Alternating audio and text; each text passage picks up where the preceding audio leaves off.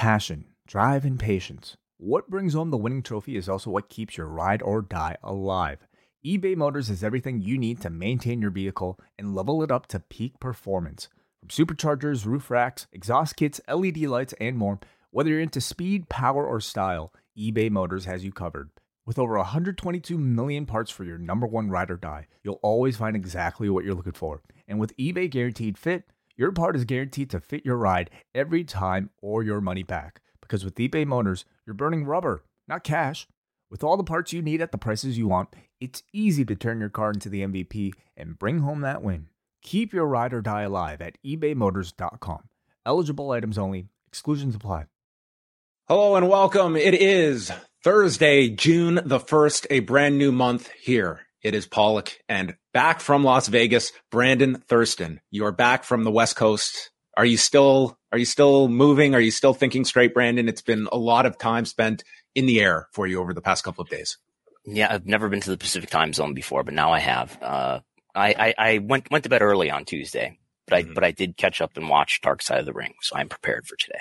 Yes, you did uh, the the requisite homework as we uh, welcome in our very special guest. He is the uh, the co-creator, executive producer of Dark Side of the Ring, which just kicked off its fourth season, airing Tuesday nights at 10 p.m. Eastern on Vice. He is Evan Husney, who is with us. Evan, how are you today? Hey guys, thanks so much for having me. I'm doing good, man. Good to be back. Good to be uh, talking with you again, John. And hey, Brandon, how's it going? Hi. I've got to ask, Evan, you know, whenever it is the upcoming season of Dark Side, you really pound the pavement when it comes to promoting and getting out there. Are, is your head just spinning at, at this point? And uh, because I mean, I give you guys a lot of credit, man. You guys get out there and really get the word out when it comes to, um, you know, the time to promote the season. Oh man, thank you so much. Yeah, it, it, it has been, it has been crazy. I just got back from Toronto, uh, actually yesterday and we did a, a our first ever like cast and crew screening because uh, you know the pandemic had kind of shut us down for quite a number of years there. And so we weren't ever able to like get the team together to like celebrate the show ever before. So and I, I people who've worked on the show for three years and i've never met them in person. So it was pretty crazy. So there's a lot of stuff that's been going on but it's been great. And the response to the episode has been um it's been great. And so yeah man just just keeping on keeping on I'm going to ask a very Toronto specific question right now. Are you wearing a Sugo hat?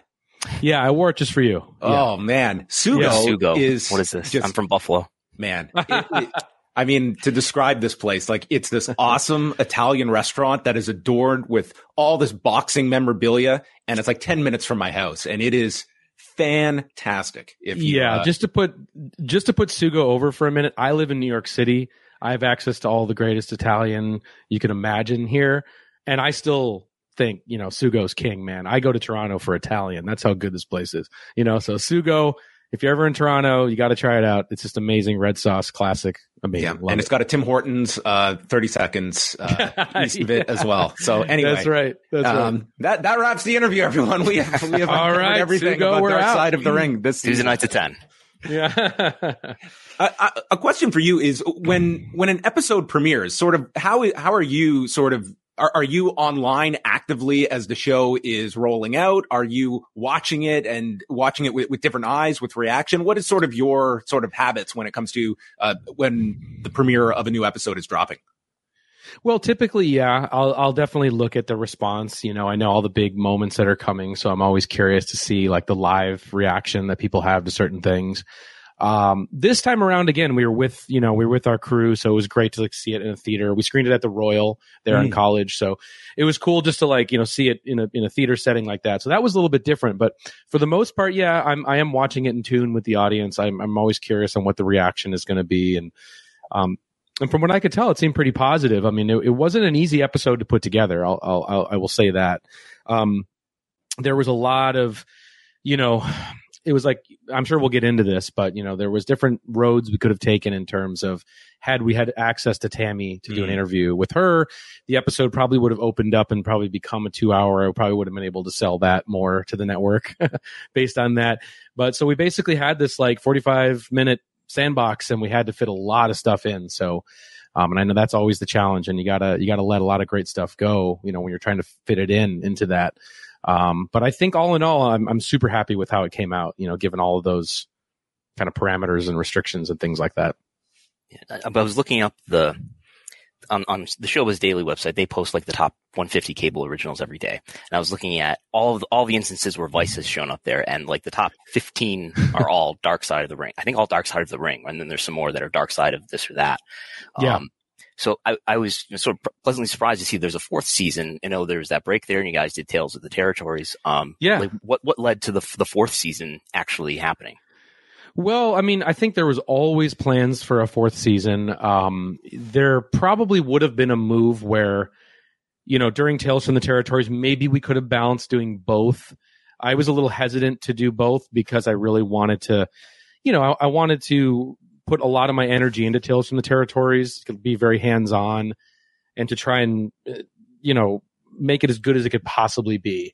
Uh, and I think that if I were spread thin between that and doing Dark Side at the same time, maybe one or the other would have suffered a little more. And so it was just kind of my own choice, I think, at the end of the day, too. Um, so it was always in the cards to do Tales from the Territories. It was like two and a half, maybe even three years before it came out that we had been pitching it and wanted to do it. You know, we had met Seven Bucks Productions and you know Dwayne's team, and we really wanted to make this, and so that it felt like that was the right time. Like after season three, we take a little break, do our side project. It's like you know we're a band, we've done these three records, you know, and now we wanted to try a side project and then get back, you know, now we're back with the fourth album. So it was always in the it was always in the plans to do a fourth season. So um, it, but it, it felt really good getting back to it. I, I do right as we were wrapping up territories, we were starting right into season four.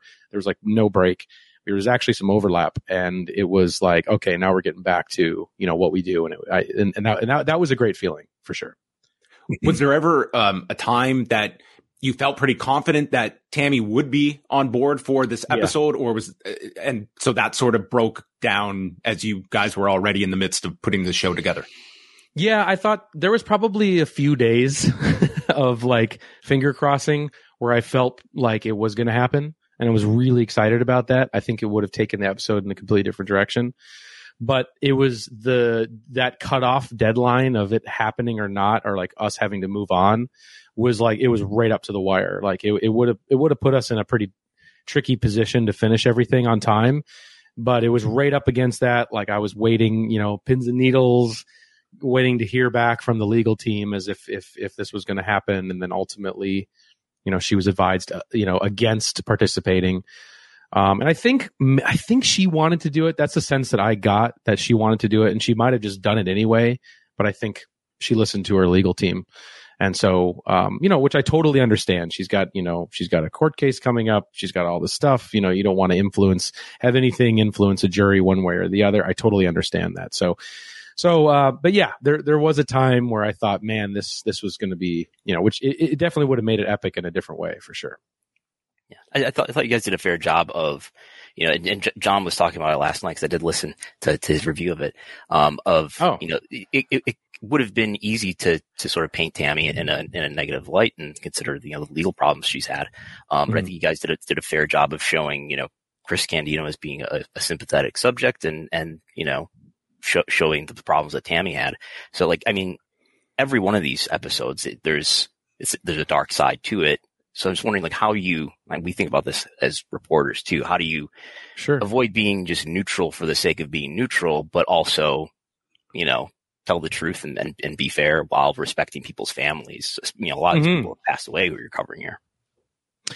Yeah, it's a really good question. I mean, you know, the the name Dark Side of the Ring, I think, kind of evokes a more negative, or maybe could infer like maybe more of like a tabloid approach, you know, to this industry, um, which never really was our goal. You know, I think.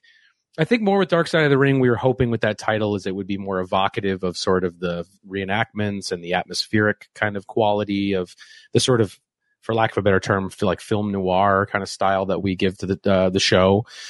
But I think what we've always done, even before we had that name when we were making the first season, which we didn't we didn't have the name of the show while we were working on the first season, um, is that we tried to really create like a human portrait of these wrestlers and these wrestling personalities that we grew up, uh, you know, idolizing.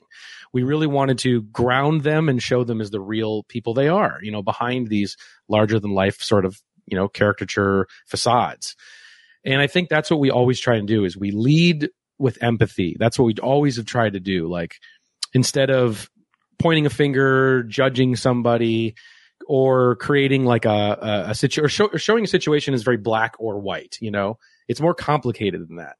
And so we always try to keep that in mind. Um, and and to try and give a very human empathetic portrait of these people because we do love this business and we do and we grew up as huge fans so we are kind of walking that tightrope you know between like our personal feeling you know and and like affection and um for wrestling but also being faithful to the story. And that's what we try and do is here's the story. And any and and we try to just you know we try to let the inter like like the actual subjects we interview we try to let them speak and show their point of view you know rather than our point of view coming through and it being like okay here's how you should feel about this. I think we do a good job of leaving it in the audience's hands at the end of the day. And so those are the main things that we try to keep is like you know try to be empathetic try to lead with the heart but then also leave it open you know for for for viewers to really come to their own conclusions uh, last year, uh, Johnny Candido, who's really great on on this episode, if you haven't already seen it, and uh, John Cosper had put out a book on Chris Candido. That's a, a really great, um, you know, summary of, of his life. But one of the people that was part of the book was Chris's father, Don, and one of his quotes is that Christopher's biggest problem and the reason for 99% of his actions and issues was his involvement with Tammy. All I will say here is that if Tammy never entered his life, he would be alive and happy today and she knows it. It's pre- pretty definitive and harsh criticism of Tammy in your time sitting down with, with Peggy and with mm-hmm. Johnny. Mm-hmm. Was that overall the impression you came away with? And sort of tell me a bit about like the process here that it would seem like the family certainly has an opinion uh, uh of Tammy. Yeah, that is a really good question. Um, so yeah, it, it, was very obvious just in the in the conversations. I've read Johnny's book too, you know, uh, as well, uh, leading up to this, which I do recommend. You know, shout out to um, you know Johnny Candido's book about Chris. If you're interested in further reading, it's a great thing to pick up uh, for this this you know Chris's story. A lot of eye opening stuff in there. I did find that in my research and in my initial conversations with the family, they obviously have very strong feelings towards Tammy, you know, pretty much sums up what you're saying there from that quote.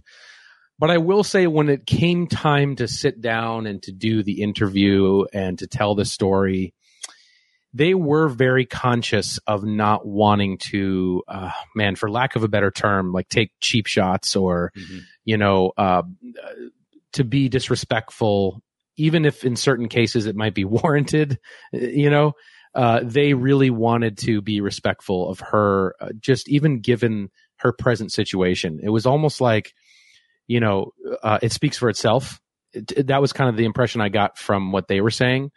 And I think that was the right approach for them to take, uh, of just like, uh, just objectively, like, you know, they, they were being very conscious of being respectful and not wanting to, uh, you know, kick somebody when they're down, I guess, if that makes sense. Um, and I think that I think that made the piece stronger at the end of the day.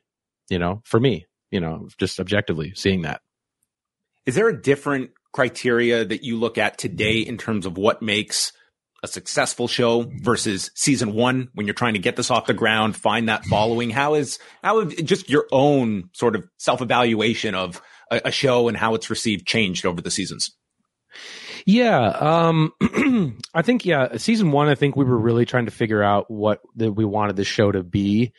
I think in the beginning we sort of set out for it to really feel like here's an exploration of this this kind of exotic world from the point of view like uh, from outside looking in. Like here is this isn't a show that's going to be for wrestling fans. You know, I mean, obviously they're going to watch it, but it's for a general audience. It's for people who, you know, have a cursory understanding of what wrestling is, but maybe they've written it off. Maybe they they they think it's ah just a bunch of phony BS, and um you know we're not going to pay attention to it because a lot of media before had you know a lot of a lot of documentaries that were produced, you know, or exposés or news programs or anytime they cover it, they never really gave it the respect because, oh, well, it's just a bunch of fake stuff. And so why should we care? And, you know, and, and I think that's led to wrestling kind of being in this sort of gray area, you know, where it, it's not governed by the same rules and logic that, you know, the rest of the real world is. Um, So I thought it would just be fascinating to try and bring a deeper understanding, you know,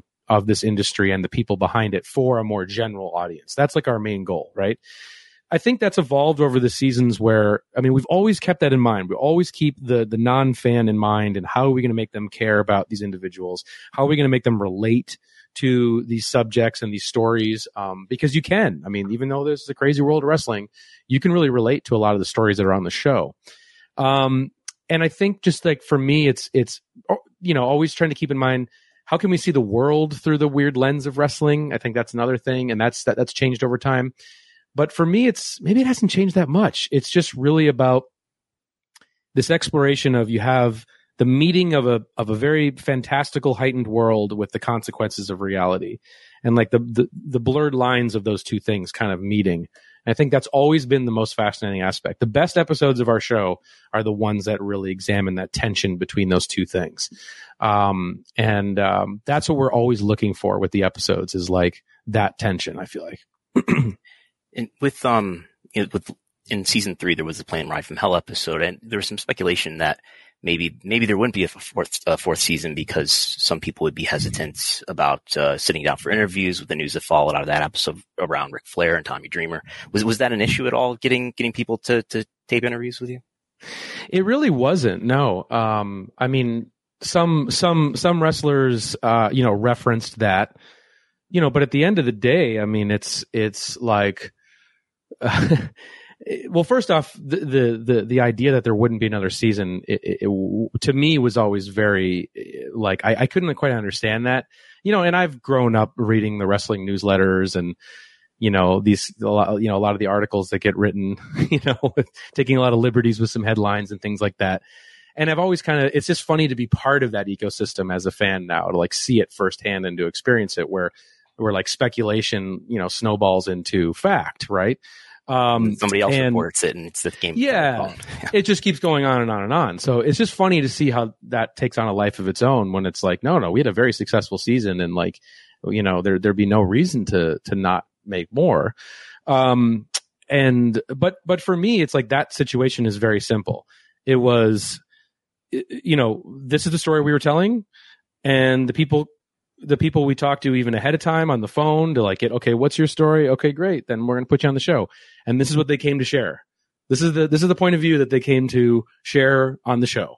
And and we were completely 100% faithful to everybody's point of view and what they wanted to share with that episode.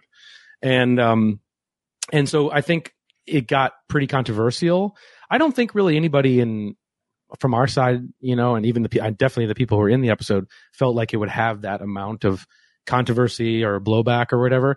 So I do think there was like walking back, you know, some of the things that, you know, were said on the program or and everything. But like for us, it's like, it's never been about, um, you know, like I was saying earlier, it's it's never been about like, you know, okay, here's we're judging somebody and this is a black or white situation, you know, or whatever. This is a complicated situation. And I think for all of us, it's always been at the heart is to tell the story and to be faithful to the point of views of the people that have um, showed up on camera, and and that's you know that's what you got with that. And am I getting the, the detail right that Heidi Doyle, the, the flight attendant, she broke an NDA to talk with you for that one? I'm not sure exactly what her situation was. Okay. It was if she did or not. It was it was uh, basically just you know reaching out and then she agreed to do the interview. The other flight attendant we did speak to didn't agree to do the interview. Okay. Do you have any idea how? I, I, know.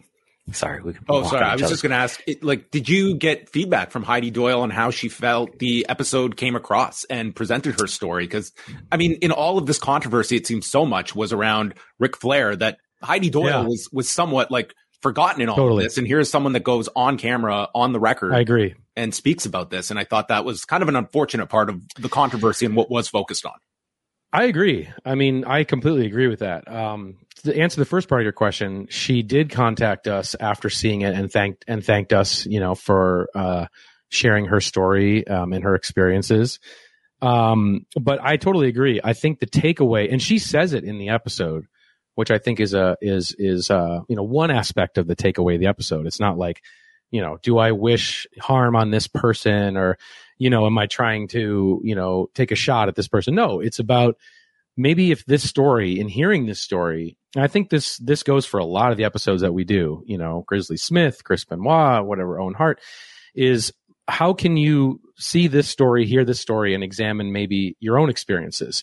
Maybe you were uh, subject to a similar uh, experience, you know, or maybe you did something to somebody else, and you should, you know, maybe examine your behavior, you know, and maybe that that helps you, you know, relate to this story on some level. And I think that, from in my opinion, was kind of or should have been at least the big takeaway from it, you know. Um, and I think to people outside of the wrestling world, I think it probably was.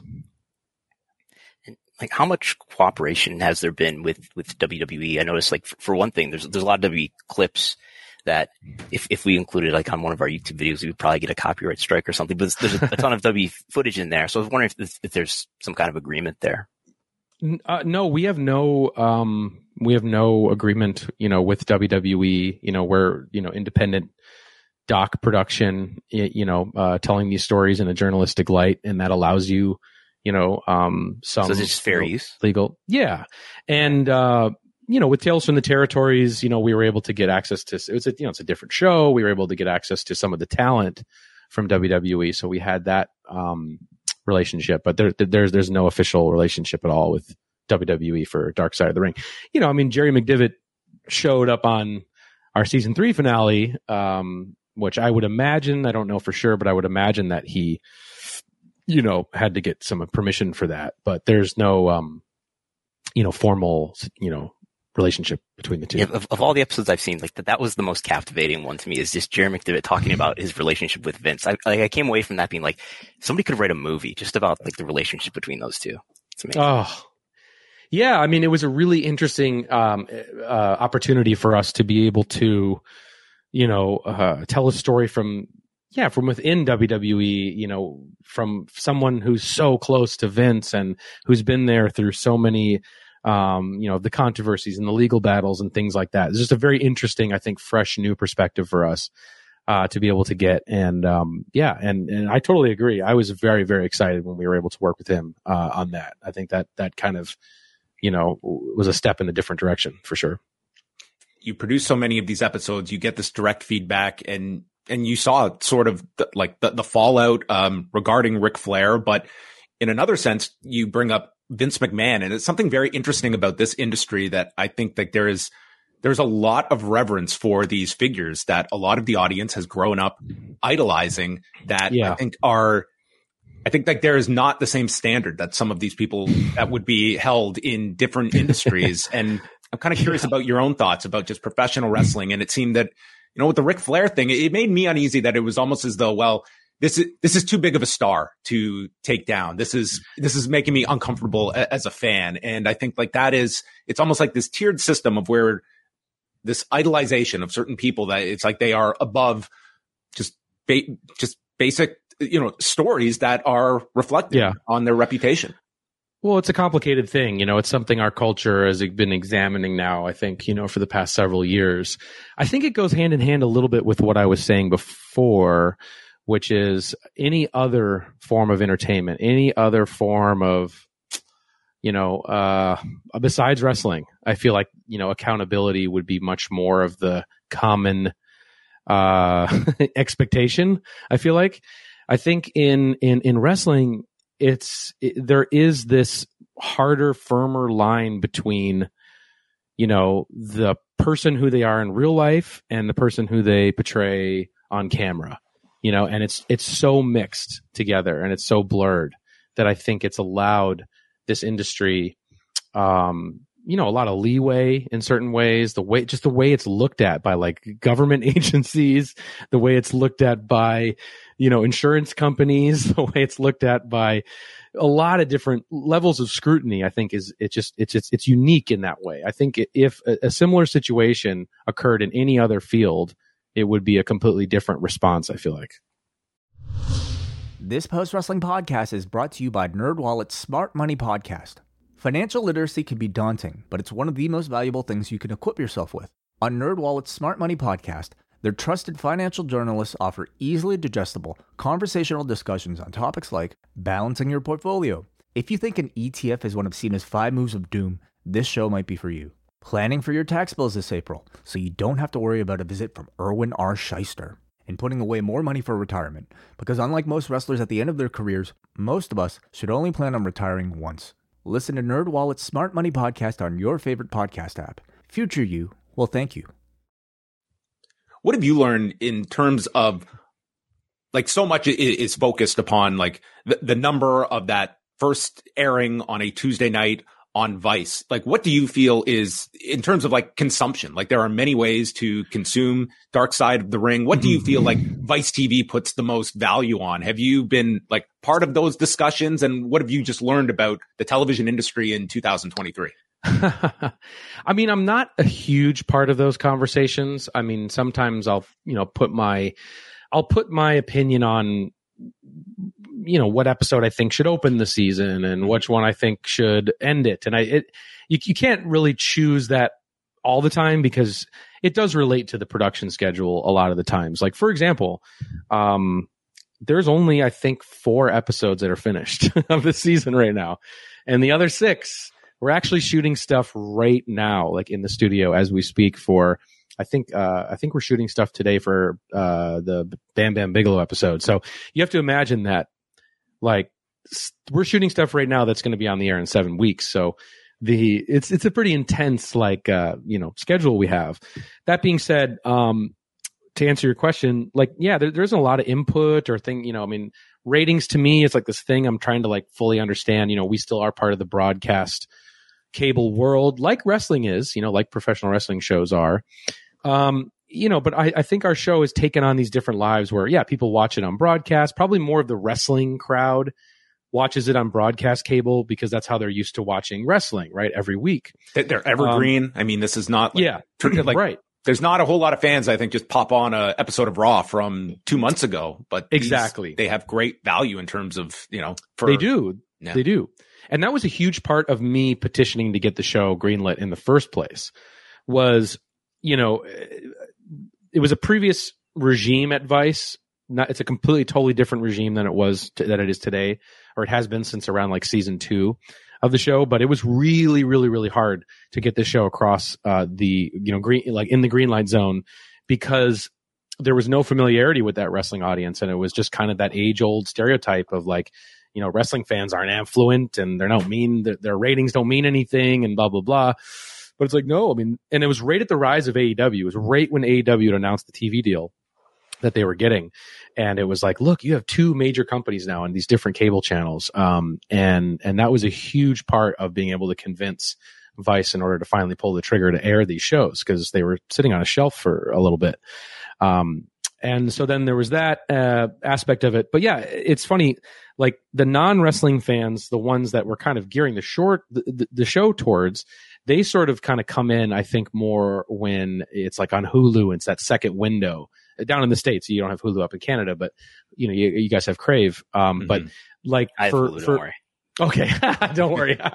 but I think a lot of people just rediscovered the show during the pandemic via Hulu when the when the episodes finally hit there, and I think that was a second wave of enthusiasm for the show, which kind of helped us getting into you know season three and season now four. Yeah and, and Vice seems to embrace wrestling more since then, right? Like absolutely, they're they're airing Women of Wrestling at, at like one in the morning, apparently in the last couple months. I didn't um, even know that. Wow. Yeah. And an, an, MLW special and, and Tales of the yep. Territory. Um, but I, I know oh, yeah. Vice, Vice Media Group is going through bankruptcy, and yeah. I don't know if that if you do you anticipate that's going to have any impact on Dark Side of the Ring or or anything like that. No, I mean my my understanding, you know, from a lot of the meetings that I've been a part of, and you know, talking to you know people who are way above my pay grade over there, and and who are more part of the day to day of the company. Obviously, I'm you know I just work on the show and they air it, you know, so I don't I'm not part of any of those conversations. But from what I gather, you know, Vice TV is a separate entity from the Vice Media Group, you know, and Vice Studios is is as well, which uh, produces a lot of the content um, internally, like you know films documentaries doc series things like that internally and externally for other platforms like netflix amazon whatever hbo and um, those are separate companies. So it's really kind of the core digital business you know vice media group that is you know going through the chapter 11 process right now. So as far as everything we've been told and everything, you know, that we, as we understand, you know, the Vice TV shows, um, from a production standpoint and from the television channel standpoint are completely unaffected by what's going on otherwise. But again, I'm not a official, you know, uh, person, you know, uh, Yeah. representative. There's know, there's, there's your headline coming out of this. I know. God, Evan Husney on the future Vice TV revealed. it's, it's already out there. It's already out there. It's already on turnbucklenews.net. Yeah. Go ahead. Um, my, my last question is uh, n- next week you've got uh, Magnum TA, which is like a really inspiring story on on Terry Yeah. Allen. But I would Yeah. say of the ten episodes, the one I am most intrigued by is uh, June thirteenth with the Graham family, and this Oh. is. Um, I just find Eddie Graham to be such a interesting figure that we we've gotten like bits and pieces, and he influenced so many people. But like for those going in cold, like it's it's a very very sad story involving the Graham Mm. family and like generational issues of like uh, of suicide. And i don't know if people are necessarily going into this with um i'm just i'm really fascinated by um Yeah. that episode. And i'm sure it was a really interesting one. And i was glad that you guys went this direction to look at the graham family. It's definitely a heavier one for sure. Uh, and, and there is, uh, you know, appropriate trigger warnings at the top of the episode. Because it does deal with, you know, pretty heavy conversation of a generational tragedy of, you know, suicide almost being passed down, you know, like this hereditary thing through the generations of this family.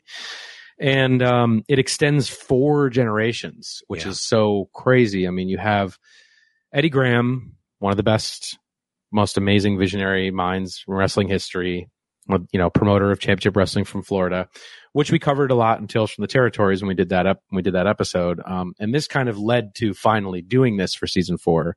It had been always pitched to us, like Dutch Mantell had said, you got to do the Graham family or Jim Cornette, you got to do the Graham family. And so finally we, we, we, we really looked at it, um, especially, you know, like as I said, after Territories. And, um, yeah, so Eddie Graham, uh, his father and uncle took, you know, took their own lives. He eventually would take his own life. His son, Mike Graham, who went on to be a wrestler and also, you know, a, an important figure backstage at WCW during the 90s heyday, um, he would take his own life and his son took his own life. Um, not necessarily all in that order, but you know, it kind of echoes back to the Von Erich episode of um, season one, just kind of looking at here's sort of like this, you know, this just re- just relentless, kind of unfathomable familial tragedy, one after the other. Um, and so for us, you know, it was pretty heavy to to look at all that, but of course, we wanted to find some meaning in that in order to you know like like what's the motivation to sort of go there on that journey and bring fans and viewers you know through that journey and uh, it, really the heart and the soul of the episode is um, mike graham's daughter uh, nicole who you hear from i don't think she's ever really done an interview or talked very much about this but she um, is sort of the one to break the cycle if you will in the family. And that's kind of her big message. That's the title of the episode. It's breaking the cycle the graham dynasty. And um, I think you know she's become a big mental health um, advocate. You know, raising awareness, you know, for this and suicide prevention, and that is a big part of the episode. Um, but it is it is a roller coaster ride uh, of the episode. It does get into obviously you know how great Eddie was and Mike and the territory, you know, at its at the height of its powers and things like that. But it definitely gets into some grim territory, uh, absolutely. But it, at least at the end, there's a very you know positive inspirational takeaway and then the other subjects uh, this season include uh, Junkyard Dog, Adrian Adonis, Bash at the Beach 2000, Abdullah the Butcher, Bam Bam Bigelow, and then the season finale is on Marty Jannetty. Did you request? Did you request that as the uh, finale? i request it uh it will uh, you know i did actually um i i, I did and, and it was able to work out that the, just the per- schedule wise that we were able to do that um it's it's a pretty unique episode i will say that um I, i've mentioned this on other interviews leading up to it it was something i think it i can't remember the timeline exactly but it seems like to me when that story emerged about him potentially you know, killing somebody in a bowling alley. I think that emerged when we were in production on season three, I want to say. And um, that's when it really, you know, all the dark side memes started coming out, you know, when that, when that news hit, you know, and that's what's kind of fun to watch. You know, you see like a modern controversy unfold in wrestling and then you see all the dark side fan edits or memes that kind of pop up on social media. It's kind of fun to see, but it was really happening during then. And then it was kind of, yeah, what would a Marty Jannetty episode look like? And then, um, I think we made the right choice in that, you know, most of the interviews we do for the show, it's like, okay, we're setting up, we're with the person for maybe two to three hours. We're in, we're out. That's it, you know, and that's all we're pretty much, that's just time wise and what we're allowed to pretty much do in order to, you know, keep on schedule. But for this, we knew that that would just not be the right call. Like, I think to really understand Marty and to get the true essence of him, you know, we had to sort of embed with him for several days. And that's what we did. We actually spent a total of four days with him um, which is the most we've ever been with anybody on the show. So I think that that it has a different kind of verite feel to it than I think most of the other episodes do. Um, and it really examines obviously his rise, you know, to stardom with uh, Shawn Michaels, but it's obviously a lot of that kind of more, um, no pun intended, post wrestling kind of life where, um, you know, yeah, he had a lot of opportunities after Shawn Michael, like after the Rockers, to kind of try to recapture, you know, that. But I think he kind of squandered, self sabotaged. You know, he had gone through a lot of drug issues and problems, and we do get into that. But we also get into this kind of like fantasy universe that Marty has kind of created. I think, uh, you know, from being out of the spotlight for so many years, it's kind of perpetuating that same sort of, you know, fictitious storyline universe, you know, despite being out of wrestling for a while. And he's an incredible amount of pain as well, too, uh, which is just crazy. We interviewed his doctors and his, we asked his doctors, like, uh, on a scale of one to 10, how much pain is Marty in on a day to day basis? And they were like, mm, 12, you know, it's 12. And so, um, so we really get into that. I think it's really a portrait of somebody in wrestling who made a big impact, who's still with us and, you know, trying to trying to trying to become used to being out of the spotlight. Can you say is that going to be one of the longer episodes? It's going to be beyond sixty minutes. No, it, it, it's a traditional episode length. Yeah. Uh, one final question. We'll let you go, Evan. This is a super chat that comes in from uh, our man Neil. Can any use be made of the unaired portions of the interviews? Uh, for example, could they be released in a companion podcast or transcribed in a companion book? Could you see any um, repurposing for? I mean, you must be sitting on just hours and hours. we are. Yeah. yeah. Yeah. Great question, Neil. Um, you know, one of the things I've really I've been pitching, um, and maybe I'll just put it out there, and if people haven't, you know, if there's enthusiasm for this, then maybe it'll help me in my in my pitching process. But um, we've been approached by a couple of like podcast uh, uh production companies or you know whatever producers about you know what what could what could a dark side of the ring kind of like podcast look like and to me um there's so much great footage uh, that we have. Obviously, I mean, you have to imagine, like I said, every interview we do is at least two and a half hours. Wow. Um. I mean, sometimes I think like Bret Hart is five, you know, like, yeah. um, you know, uh, uh, man, you know, Cornette's can be, you know, four, you know, they, they're, they're long. And, um, there's so much great stuff there, side stories, you know, and some of the time, sometimes unfortunately, uh, some of these are kind of the last real big interview of some of some some of these wrestlers who've left us since. Like uh, I think about you know Road Warrior Animal or New Jack or you know people who've left us since doing the interview. Um, and they're kind of these last big interviews. So I think it would be cool, and I've tried to pitch it is where it's like a podcast series where we're. I think that's the best format for it, honestly. You know, instead of like I think extended episodes would be tough to do because you know, look, we go into the studio, we shoot reenactments, we only shoot the stuff we need, and there's, you know, it would it would kind of, I don't know, it'd be it'd be difficult to do like extended versions. But I think Perfect having sort of podcast, yeah, for a podcast, yeah, just to like you know maybe one of us is like editorializing it or you know framing these long form interviews, and I'm sure fans would love to just you know go to town on some of these.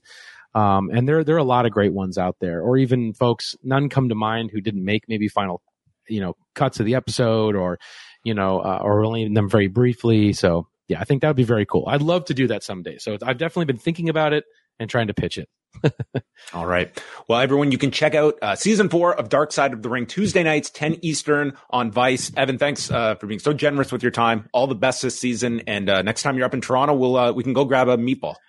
Oh my God, Sugo, you and me will do it. Absolutely. Thanks for having me again, guys. I really appreciate it. And um, yeah, thanks a lot. Thanks a lot. Thanks, Evan. Evan. There we go. Evan Husney from New York City. Brandon, maybe you, maybe we'll go to Sugo, uh, Forbidden Door weekend. Okay, we'll we'll go. There might not um, be time. You're, you're right uh, before right before um the Forbidden Pour, maybe. That's right. That's right. A, a great pre meal before the Forbidden Pour. So yes, that that is coming up. Uh, in a in a quick uh, nutshell, uh, how was your trip to Las Vegas? It was very good. Uh, I I was only there for like 24 hours, something like that. Um, I got to walk around. I had I had some time between when I got to the hotel and when I when the, the show started, so I walked around.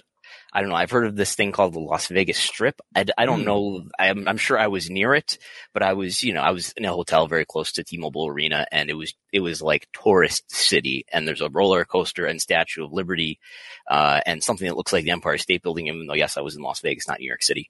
Um, very hot. Uh, definitely a desert. There's mountains in the distance, which I've Oh, never yeah. experienced before. We, we you should have gone up there with Wheeler Yuta, done some neck bridges.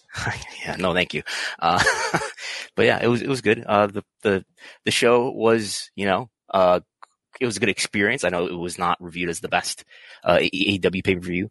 Um, but the, the press conference experience was good. Um, as we sit here, I have, I mean, I didn't have this while Evan was on.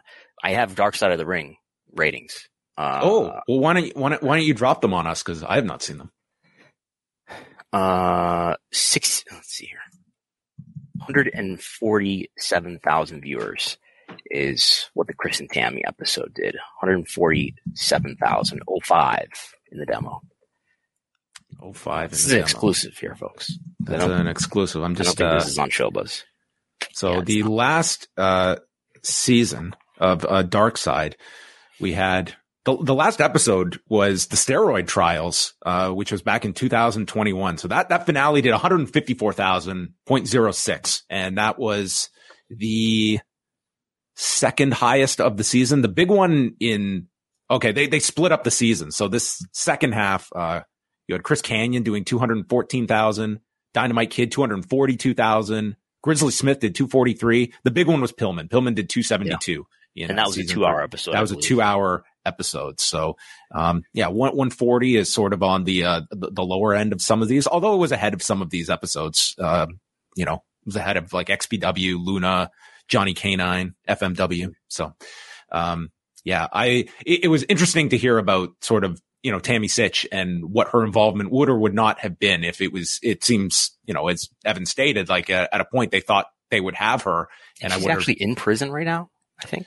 I believe, yeah, I don't think she is. So out presumably she would be interviewing from prison. yeah, that's my understanding is that she's awaiting her trial. Um, Yeah. and yeah, I did, you know, with, there have been, you know, cases where, you know, you are, you can still do an interview from Oh, yeah. prison, but I can Charlie understand Manson why did. that, Yeah. that's it. So, um, I don't know how much different, um, maybe that opens up, uh, the door, especially if it's a two hour episode. Again, I think if you read the book, like it is much more harsh on like Tammy Sytch and hearing from the, the father of Chris Candido and, and Johnny as well. But it sounds like, you know, for this series, they did not want to maybe necessarily just trash Tammy here, but it's, um, it's a good companion if you have seen the, uh, the dark side episode. Um, did you have any other thoughts on, on the episode having watched it? Not especially. I mean, next week is, is Magnum TA, and I, I'm biased, and I'm I'm awaiting the uh, the reenactment silhouettes of Megabyte Magnum TA, which Megabyte Ronnie is, is is apparently the person who is doing the reenactments for for Magnum TA. Okay. That's, that's a good, uh, that's a good casting call. Okay. Yeah, I've seen the I've seen a picture of him like taking a picture back backstage or whatever you would call it, and it looks very correct, very Do, do you have uh do you have any uh, medical updates on any security guards that took fireballs at Double or Nothing? Uh, no, I, I don't. Uh, I don't have any medical updates. That This was a I- Brandon Thurston trainee that was uh Yeah. you know you got to see his his face lit on fire by the Wizard Chris yeah, Jericho. Eric Kubiak, and I think he's done like a AW Dark match or something like that somewhere along the lines. Well, we, uh, we, we, we have put it off long enough because on Wednesday night, big announcement, Brandon. I don't know if you heard this. You were traveling Yes. a lot this week. Mhm. CM Punk will be on the debut episode of Collision on June the 17th at the United Center in Chicago.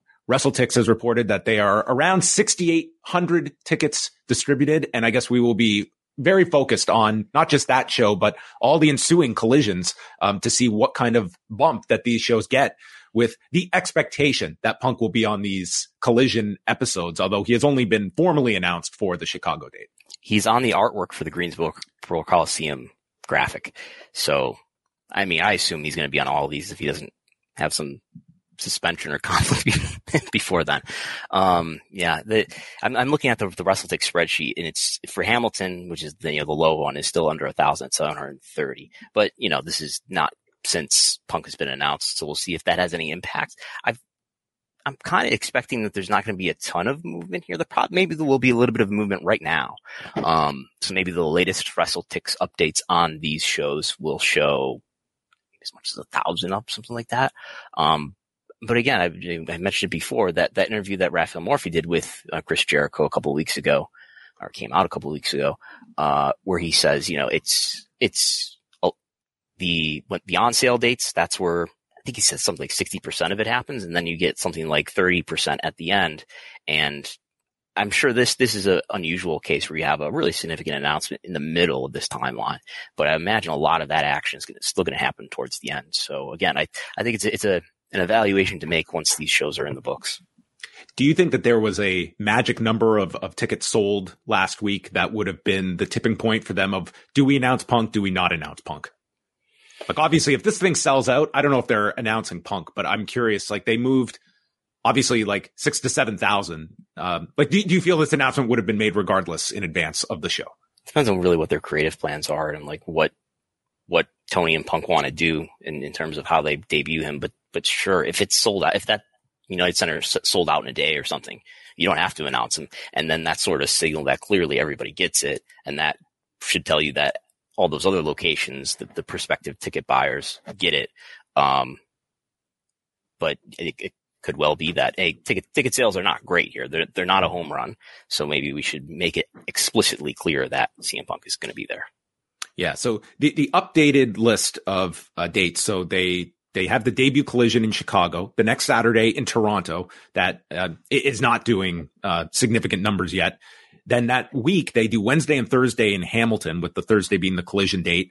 Uh, July 8th is in Regina, the 15th in Calgary at the Saddle Dome. July 22nd is in Newark, and they have just added collision dates for August 5th in Greenville, South Carolina, and August 12th in Greensboro, which Brandon mentioned. Um, you know, the Greensboro uh, Twitter account, like the advertising, it features CM Punk right on uh, the ad. Um, and they've also added dates for uh, August 2nd in Tampa for a Dynamite Rampage taping uh, at the Yuengling Center, which is where was the home of one of the eras of the WWE Thunderdome during the pandemic.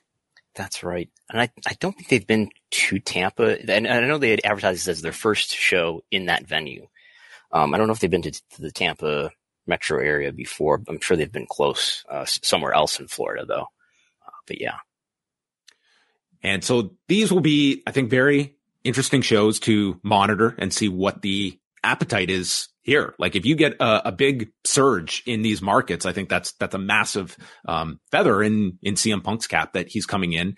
And for, for those curious, on the AEW site, for all the collisions, they have the same poster featuring MJF, Orange Cassidy, FTR, House of Black, Miro, Samoa Joe, Thunder Rosa, Powerhouse Hobbs, and Andrade. And they have not been updated yet to include CM Punk on any of these, but I would imagine that they might be making alterations to that. But that remains to be seen of are there going to be specific talent earmarked for collision? Are we going to have uh, a mixture uh, going back and forth? And that remains to be seen.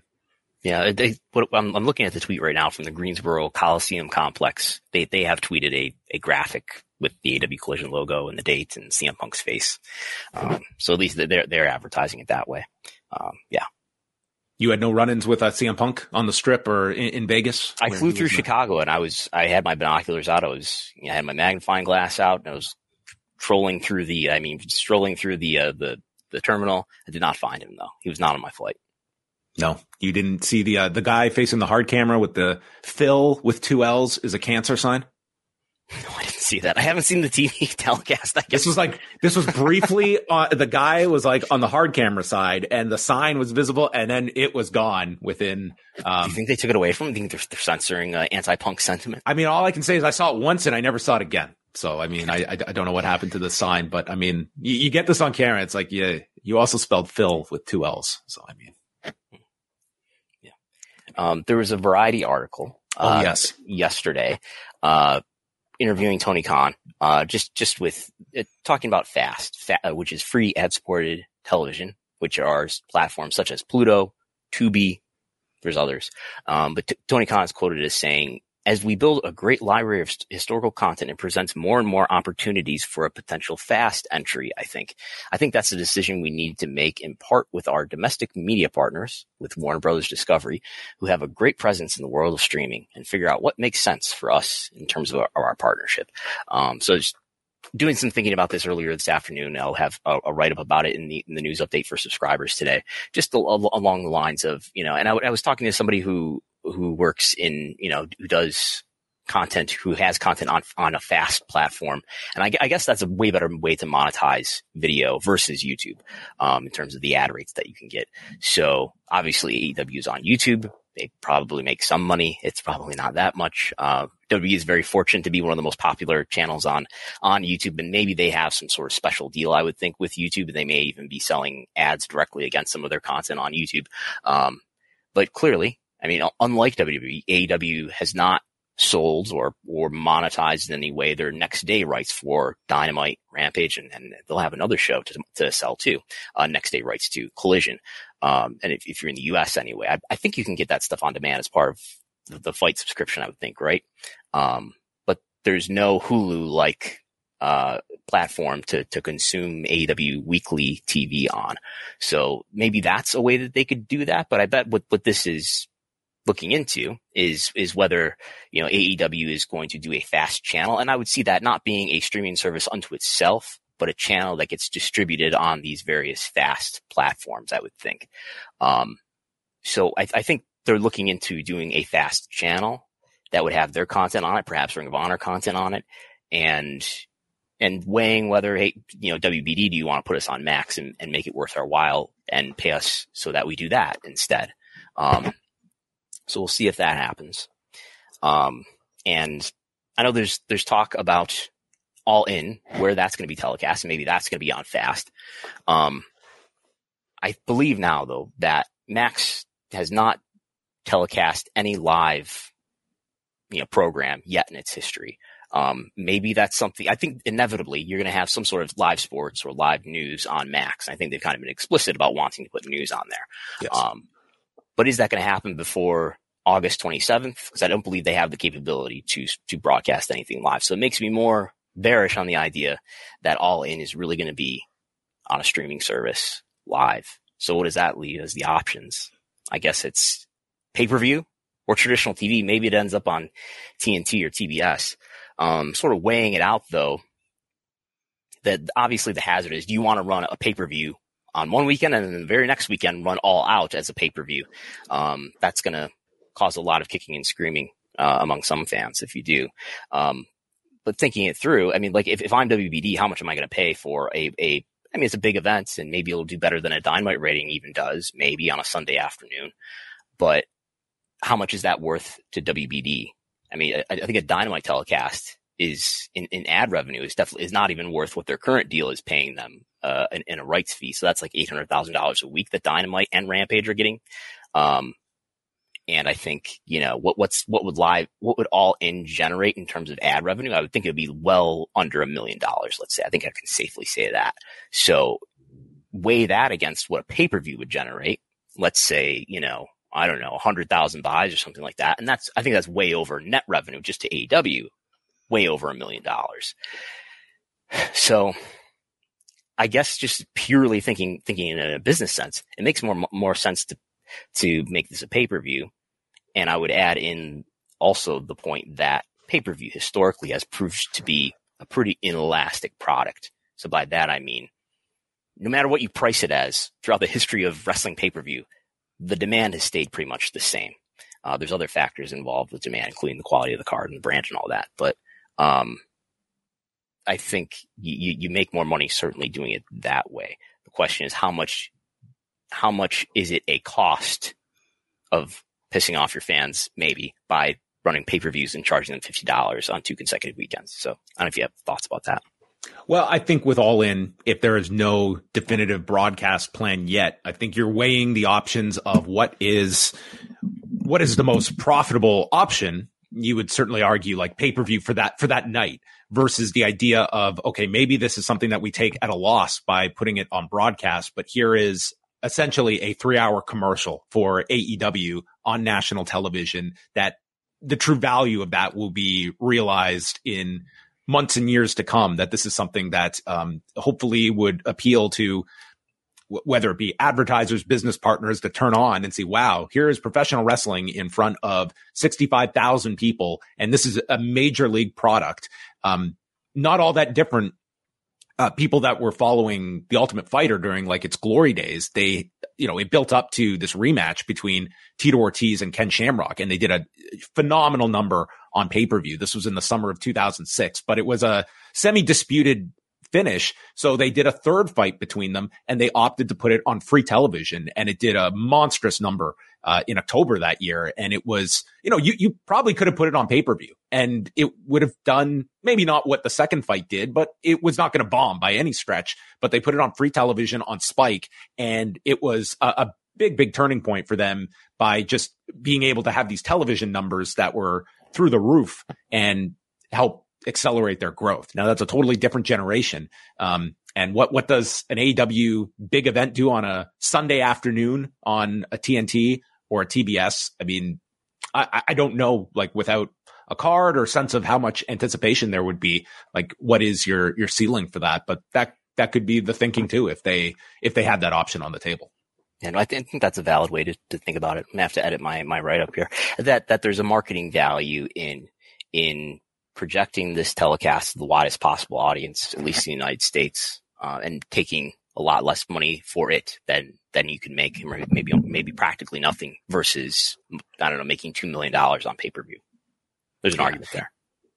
And to refresh people's memories, when uh, Megha Parekh was on, I think it was the A to Z wrestling podcast, uh, she had that was where you know she stated that you know we're going to all in and then we're coming back for all out the next weekend. And I would think she's not just uh, assuming that oh we always run Labor Day all out, but uh, Tony Khan much more uh, uh, cards close to the vest uh, this past weekend at the press. I, I would think she, she would be among the people who would know. Uh, when yeah, she would be in that circle where um, I, I, think she would she would know the schedule uh, a couple months out. But yeah, Tony Khan has not revealed the uh, the plans yet for All Out. I, I would think the idea of back to back pay per views, that to me would be what, why are we running All Out that weekend? Then like push it off to another weekend because I, I do not see that serving much of a purpose. So there you have it. That is uh that is the latest in uh, AEW. So you are uh, working on your news update for today. So if you want to learn more about this, you can check it out at patreon.com slash WrestleNomics.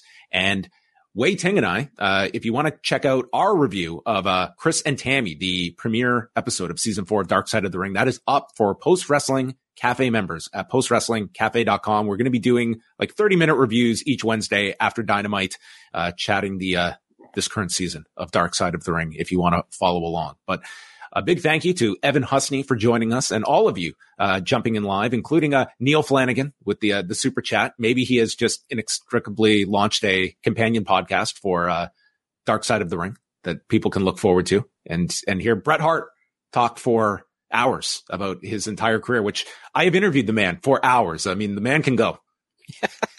well, when you're that great, you, you got a lot to say.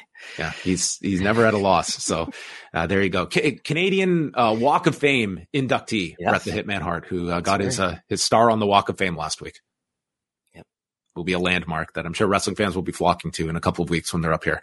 Uh, so that is it. And uh, WrestleNomics this Sunday will feature Chris Gullo and Brandon Thurston as uh no, yes. it will feature me and MJ from NJ. Oh my goodness, MJ getting the call up. Okay. Yes, J- Jesse and Gullo are, are both off this coming oh, Sunday. Boy. So we're we're calling in our designated hitter. Okay, the, uh, the the CM Punk of WrestleNomics. It is MJ from NJ who will be yes. uh, be coming up and uh, dropping his pipe bomb. So look out for that uh, this coming weekend. And uh, thanks to everyone for joining us. We will be back uh, next week. You won't believe who we have as a guest. We don't know either, but uh, look out for us next week. That is it for us. Thank you, everyone. Goodbye.